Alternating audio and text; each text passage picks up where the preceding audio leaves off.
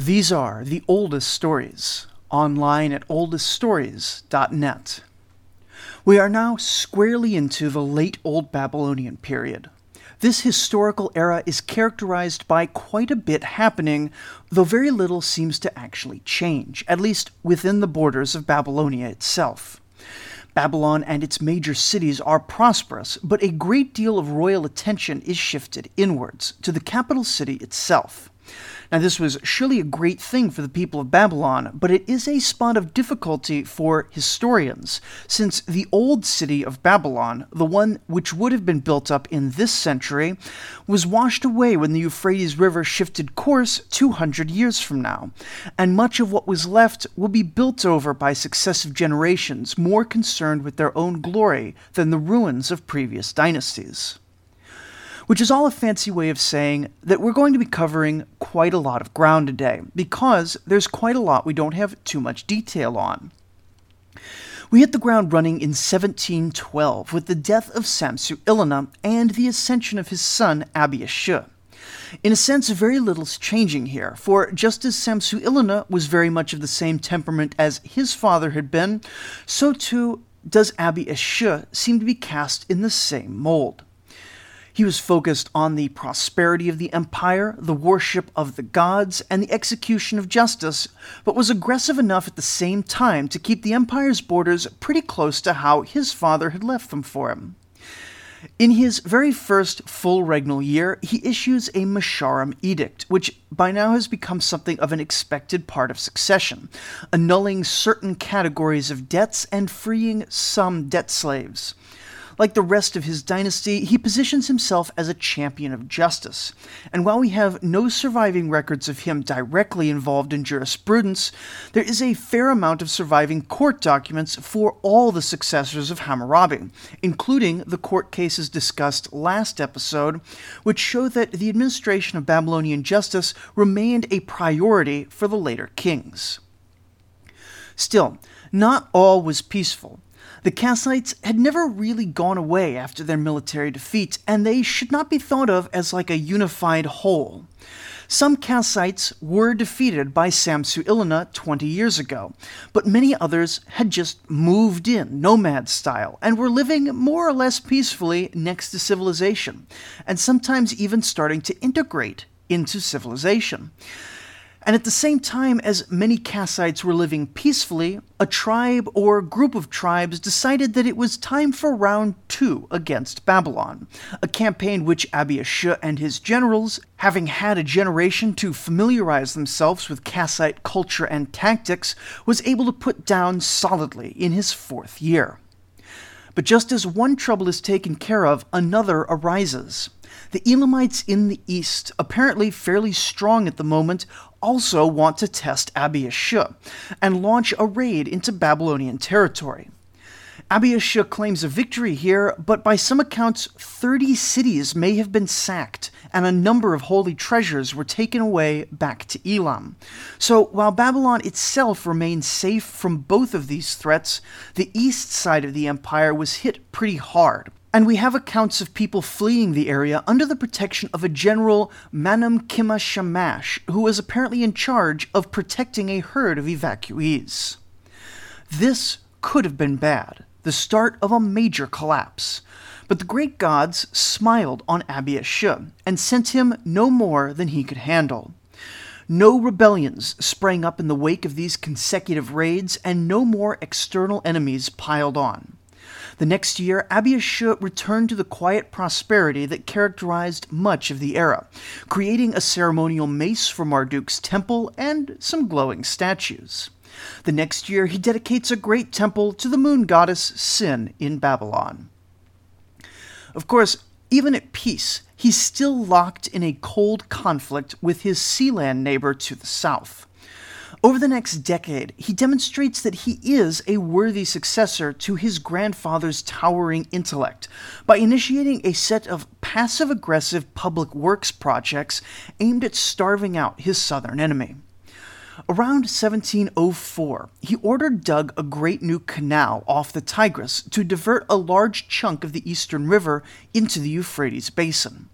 This helped keep water levels high in Babylon and his core cities, all clustered around branches of the Euphrates, and may have been hydrologically disastrous to the marshlands downstream.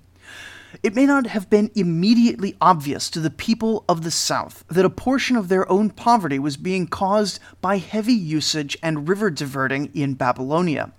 And in the years they took to realize what was going on, a new set of forts on the Tigris to protect this channel bearing Abiyash's name had been constructed.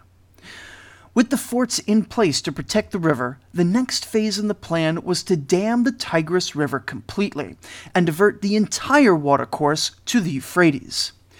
The oracles were consulted, and the gods gave their consent, and the people went to work blocking off an entire river. If the Sealand dynasty had any idea what was going on to their north, however, they made no more than token attempts to stop it. This may be because the forts of Dur Abi Ashur were fairly formidable obstacles, based on the records that have survived from them. This fort tells us nothing about any military actions, just that Abi Ashur was ready on the defense. But what it does have is a fascinating historical detail right around the year 1700 BCE. We have a number of accounting records and muster lists from the fort, which tell us that fair sized detachments of Kassites had been brought into the Babylonian military, and with them had come the first confirmation of horses being used in warfare in Mesopotamia. We speculate that the previous Kassite invasions used horses, but there is no actual record of it until now. It will be slow going, but the Kassites and the horse are going to be major players in our story for quite a while. With all the Tigris blocked off and much of the Euphrates consumed and diverted away, the people of the Southlands were undoubtedly struggling. But even this was not the ultimate end goal of Abi Ashur, just a fortunate weakening of the enemy that had stolen the southern chunk of his father's empire. Abi ultimate goal was announced very publicly. He intended to drain the swamps and capture Ilu Ma'ili, the king of Sealand. You see, the professional Babylonian military was sensibly wary of the hazards of operating in force inside marshland, and this was a remarkable stroke of vision for Abi or for whichever advisor originally proposed drying out Sealand. And it must have worked to an extent, since at the southern forts we have records of a noticeable number of defectors from the Sealand army joining up with the Babylonians in exchange for food. But Abiashu would wait, and he would watch, and he would receive regular reports on the water levels in the southern marshes. But after probably a bit of initial drying out, Abiashu came to learn that the marshlands were fed in part by the Persian Gulf and would never recede in his lifetime. If he wanted Ilu Ma'ili, he would have to march into the hostile swamp and pull him out the hard way, and impoverished Sumer simply wasn't worth that cost in lives or treasure. The only real prize in the South, aside from the glory of ruling the ancient cradle of civilization, was the fading religious center of Nippur, already mostly replaced by the temples of Babylon. And it was taken almost incidentally, thanks to Babylonian control of the waterways, into the much diminished city. And so the border between Babylon and Sealand would end up slightly more fortified than it had begun, but eventually the Tigris would be allowed to run its course again, and relations between the two states would settle back into a wary caution. We have, for the most part, already seen what occupied most of abiashir's reign, apart from these few military adventures, when we discussed the culture and economy of Babylon during both Hammurabi and Samsu-iluna's reign. abiashir built things, and his people flourished. His borders shifted very little, being defined more or less by the fortress up the Euphrates north of Terqa, the fortress in the middle of the Diyala River Valley by the Tigris, and the southern line with Sealand. He had inherited most of these forts from his father, and he would be passing them on in turn to his son, Ammi There was one more minor campaign, one that we can't date precisely, in the Diyala River against the remnants of Eshnunna, who were living just outside the Babylonian border, and ended in the capture of their obscure king. But aside from the people directly affected by it, it seems to have had little lasting consequences. Abiyashur would pass from the mortal realm in 1684 BCE, after 28 years of rule, and be replaced by another son, Amidatana, who was cast in much the same mold as his father. He too began his rule with a Mesharim edict canceling debts, and spent nearly his entire time on the throne building things and fostering the general prosperity of Babylon. Though there isn't much we can say in particular about his reign, my own guess is that after a century of general peace and good fortune, it is the very quiet 47 years of his kingship that were the absolute best time for a man of Babylon to be alive. Like his father, he constructed fortresses to reinforce the existing borders rather than expand them, and the low level conflict with Sealand in the south continued. These fort records do have a small historical note of interest. In one minor and ultimately inconsequential skirmish with the Southerners, both sides are recorded as bringing horse drawn chariots into the battle, meaning that now, by 1670, this new and terrifying weapon has been integrated into the arsenal of every major player and will be present on every major battlefield for the rest of our story. Aside from low level skirmishes, the extremely long reign of Amidatana has had only one military engagement large enough to get a year name for it. In the mid 1660s, Amidatana, with the great strength of Shamash and Marduk, seized Yara Abbey, the man of the land. It isn't even clear that this was a battle, since it's a very odd way to formulate a war victory.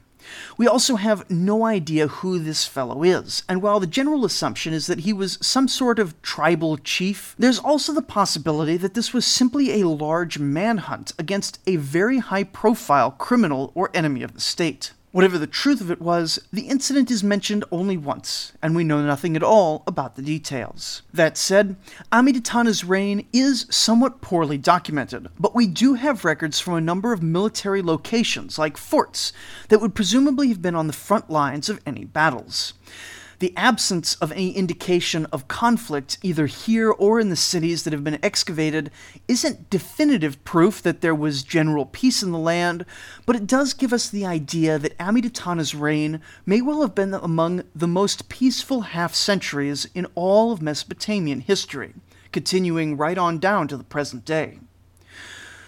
Which gives us very little to talk about. He dug canals, he administered justice, and he patronized the temples. He neither gained nor lost any territory, and most of what he built has since been lost to the ravages of time. Amidatana wasn't famous, displayed no great ambition or spark of exceptional genius, but he ruled over peace and preserved justice and order within his kingdom. And I feel like men of his caliber are in their own way more praiseworthy than the great conquerors who typically hog the historical spotlight. So let's all take a moment to consider good old Amidatana. You may not be well remembered, but you are remembered fondly. Please accept my congratulations in whatever afterlife you found yourself in. After 47 peaceful years, we reach the final great king of old Babylon, Ammi-Saduqa. His reign, I can quite confidently say, begins in the year 1646 BCE. Until now, all of the dates that I've given you have been very much approximations, with certain amounts of error possible in either direction. However, with the reign of Ammi-Saduqa, we have the first surviving tablet of the fledgling science of Babylonian astronomy the first documented proof that anyone in the world was looking at anything but the sun and the moon in a regular scientific fashion. These are the Venus tablets of Ammi-Saduqa, a set of clay tablets that each year records the dates in that year that the planet Venus transitions from being visible in the morning to being visible in the evening, over the 21 years of Ammi-Saduqa's reign. The tablets themselves do not explain why anyone was recording this, and they seem to be regular enough that there likely existed similar projects that are now lost for previous kings, though this sort of astronomical record keeping is still likely fairly new, generally speaking.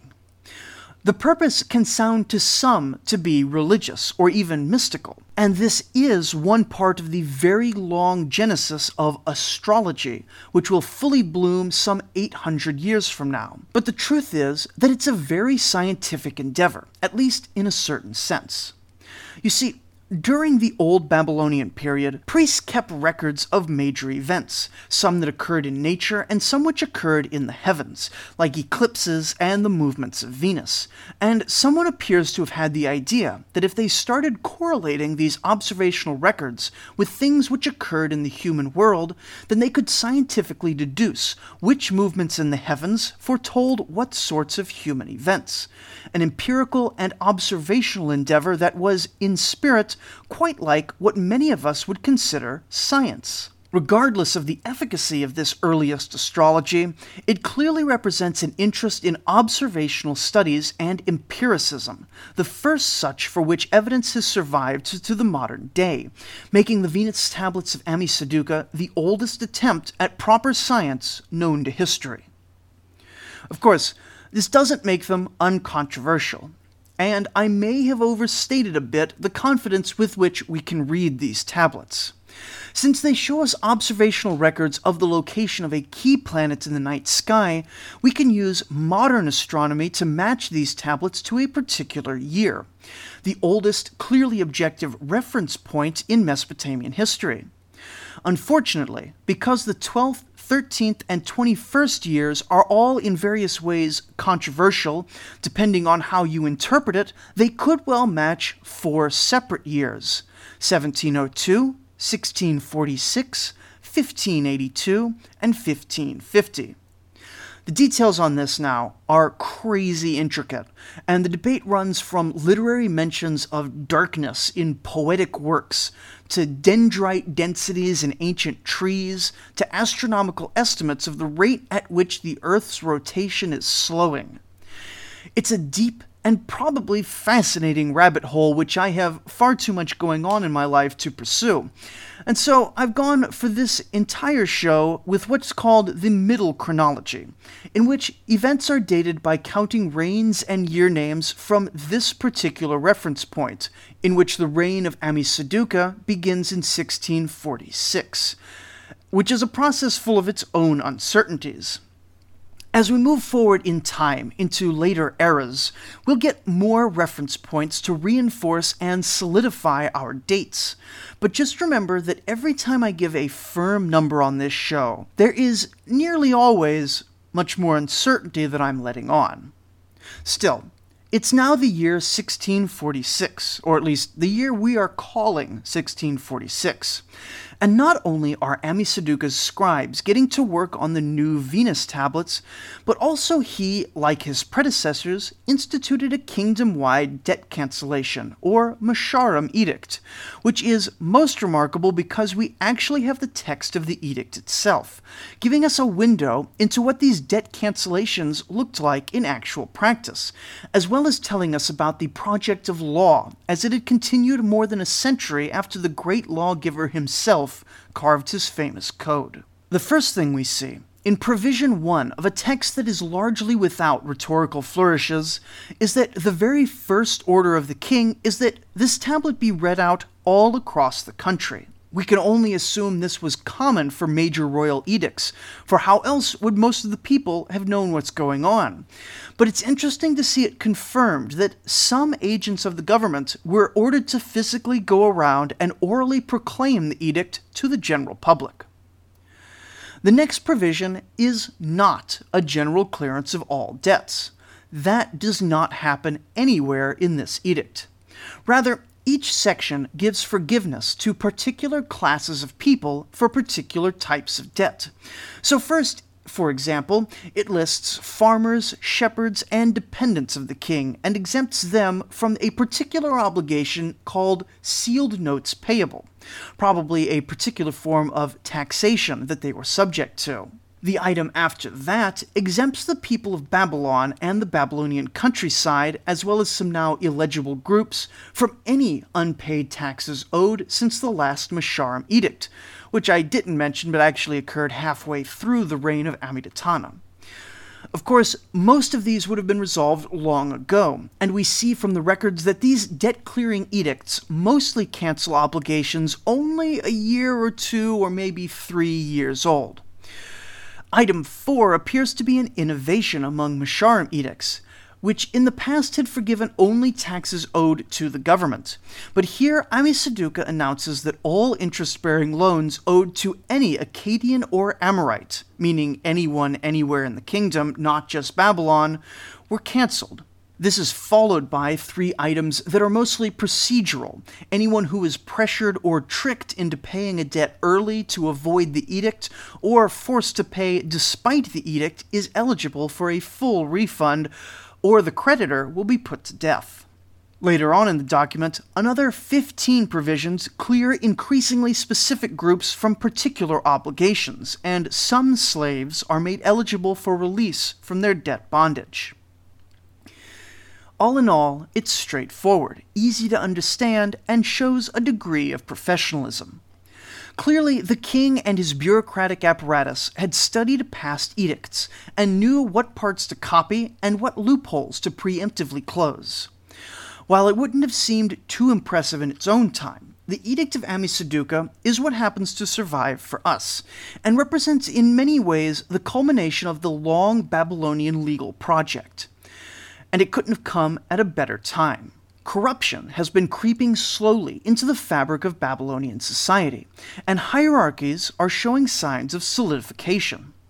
We're getting increasing indications in many small interactions of bribery and unfairness among government officials.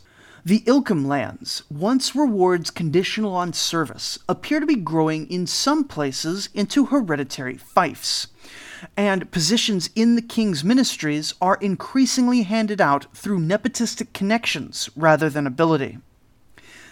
Things were still good, generally speaking, and this is a process that likely had its roots all the way back at the beginning of the Babylonian Empire. But we do get a sense of hard to define decline in Babylon by the reign of Ammisaduqa. One side of this is the increased appearance of Kassites in our records. This would not have been a bad thing at the time, but it is a harbinger of what's to come. Kassites are now integrated into every part of Babylonian society, and probably in the communities of Sealand in the south as well, working as craftsmen, farmers, shepherds, and laborers. However, they do appear to resist integrating domestically, preferring to live in communal longhouses, either in their own quarter of the host city or even a bit outside of town. They are, for the most part, peaceful, and official records even start distinguishing between subgroups of Kassites, showing that the people running Babylon were growing increasingly familiar with how their new neighbors lived when in 1732 the region around Sippar is attacked by particularly aggressive nomads.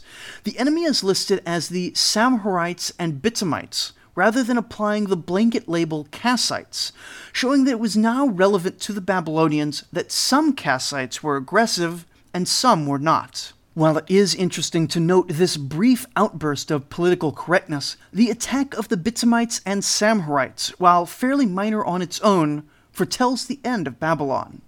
Three years following this attack, something, no one is sure what, destroyed Sippar and a large number of cities north along the Euphrates, leaving a layer of burned rubble still visible in the archaeological record as far north as Haradam. Ammisaduqa would manage to restore at least nominal control of the area before passing away. But in 1625, we begin a fairly sudden and largely unexplained decline in the empire that Hammurabi had built. I had said that Ammisaduqa would be the last great king of Babylon, but he was not the last king to rule over it, just the last one of any quality. His son Samsudatana would be the first in a long line to be less than what his kingdom needed. Now, I'm about to be pretty harsh on Samsudatana, and I think few historians would rate him anywhere but the bottom of his dynasty. But the coming collapse may not have been entirely his fault.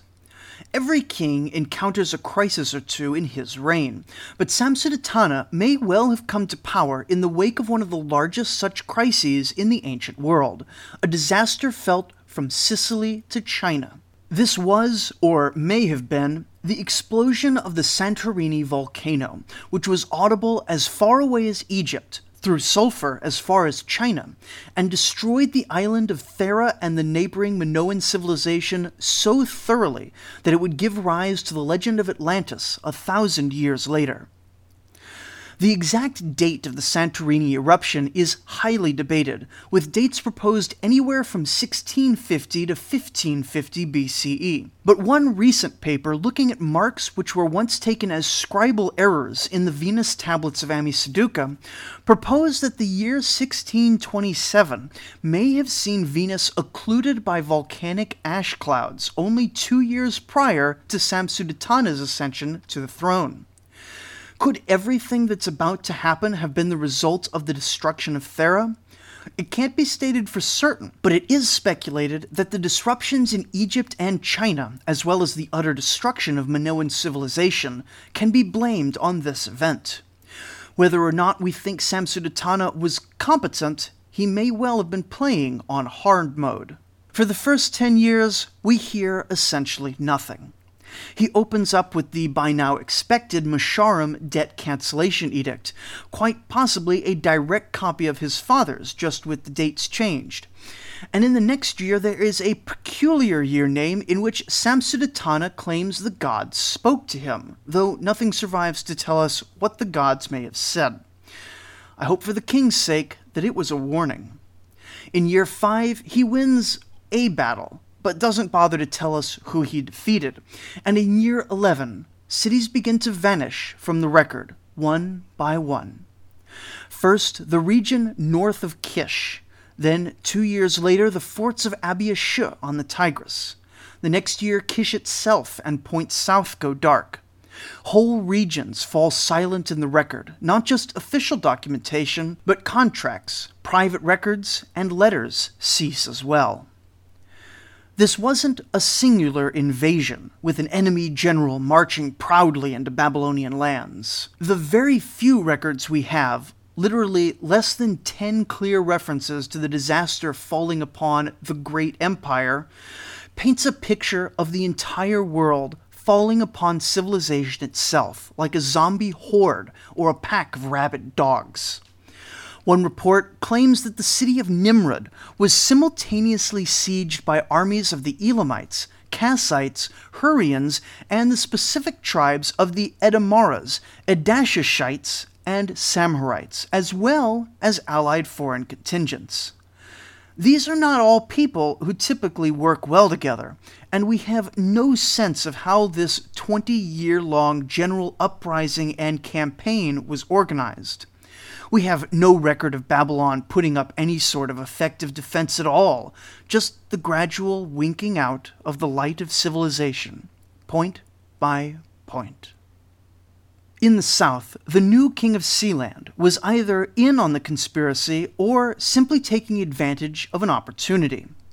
About the only thing which survives from the tumultuous wars of Samsudatana's reign is a very fragmentary epic, the only unique literature of the first Sealand dynasty, called the Epic of Gulkashar. Quite a bit is missing, and aside from the fact that Gulkashar and Samsudatana's troops are meeting in a large pitched battle, it's impossible to tell what's going on. We don't even know who wins, though we're pretty sure it was not the Babylonians, since, on one hand, this is a Sealand epic, and on the other hand, Samsudatana doesn't seem to have done very much winning at any point in his life. The epic, at least the surviving portions, open at the dawn of a battle which has been arranged by the goddess Ishtar, and standing tall on the battlefield, King Gulkashar makes a fantastic little speech. I will roar, and like Adad, I will make clouds. I will darken the day for the troops of Samsudatana. I will defeat their massed body. I will smite them. I will scatter their group. I will fill the battlefield with their corpses. I will pluck out the young men. I will crush their eggs. I will destroy their hatchlings and their piglets. I will make their sons clash with a flood. In my roaring, I will beat his young sheep. This is the most readable part of the entire epic, but the rest of the battle seems to follow in a similar style. King Gulkashar certainly had an appreciation for the testosterone coursing through his bloodstream. And indeed, just as he promised he would, the Babylonian army is smashed and the city of Nippur recovered, as well as probably quite a lot of southern territory. Either as a result of these consecutive losses, or perhaps part of the initial problem, large chunks of Kassite mercenaries who had been stationed in the forts that had protected the territory of Babylon for a century suddenly revolted, and by the year 1600, faced with revolt on the inside and invasion on the outside. The empire that Hammurabi had built had been reduced to nothing but the capital itself. For five years, the people of Babylon cower beneath their high walls, their empire shattered, their gods absent, surrounded on all sides by the forces of barbarism, fearing the inevitable protracted siege that would spell the end of their civilization. And five years later, in 1595 BCE, the Hittites arrive and burn the city of Babylon to the ground. Wait, the who? Yeah, you, you may have heard of them before, but not in this podcast. The Hittites play absolutely no role in Babylonian history until the day they show up from out of nowhere to annihilate them. The Hittites come from Anatolia and have been building up a little kingdom for a while now, but it's here that they burst onto the world stage. But we're going to save the Hittites for later. For now, it's enough that everything valuable from the city is being carried away back to the capital in Hattusa, both people and possessions, though the people are soon to become possessions themselves, and King Samsudatana perishes with his city the line of Sumu-El is extinguished, and the city of Babylon is so thoroughly destroyed that it will remain an uninhabited ruin for the entire century. So utterly destroyed was the entire region of Babylonia during this disastrous two decades that 100 years later, when Egyptian pharaoh Thutmose I would mount the first Egyptian expedition to Mesopotamia and discover the backwards flowing Euphrates River, his army would march all the way without meeting any substantial civilization until the return journey, when he would encounter the Mitanni of Assyria, in an encounter which we'll be featuring in some future episode of the show. The Sealand dynasty, too, goes quiet at this time, they were always poor, and probably now even poorer. And without some larger neighbor to record their conflicts, the already obscure dynasty will pass the next century in almost total silence. For the first time since it arose 2,000 years earlier, the light of advanced civilization has been snuffed out in Mesopotamia completely, and the fire that they once spread to their neighbors will not burn there again for another hundred years. But this is not the end of our story. We are, in fact, a very long way from anything like that.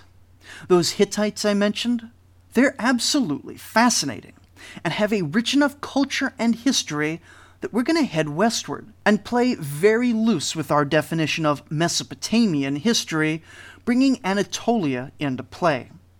A bit closer to home, the Mitanni will rise to play a role in northern Mesopotamia, and the Kassites will eventually return to refound the city of Babylon and reforge it into a new kingdom. The cities of Phoenicia, already old by the sack of Babylon, are going to appear more clearly in the historical record, and one particular group is going to found a little kingdom called Israel that will punch above its weight for the rest of human history. The Assyrians will rise, fall, and rise again into the first truly regional empire. And through it all, the great Mesopotamian civilization, now expanded into the entire Near East, will remain endlessly fascinating. with legends and history to keep us going for as long as you care to listen. But we aren't going to tackle all these things next time. Instead, we're going to go back in time and a little bit north to the city of Ashur. Assyria is not the empire that Shamsi-Adad had once built it into, and it is not the empire that it will later become. But something interesting is happening in this struggling city, and it will serve as our bridge into later periods and more distant places. So join us next time as Tiny Ashur finally gets tired of getting kicked around and decides to do some kicking of its own, though mostly it just ends up kicking itself. Thank you for listening.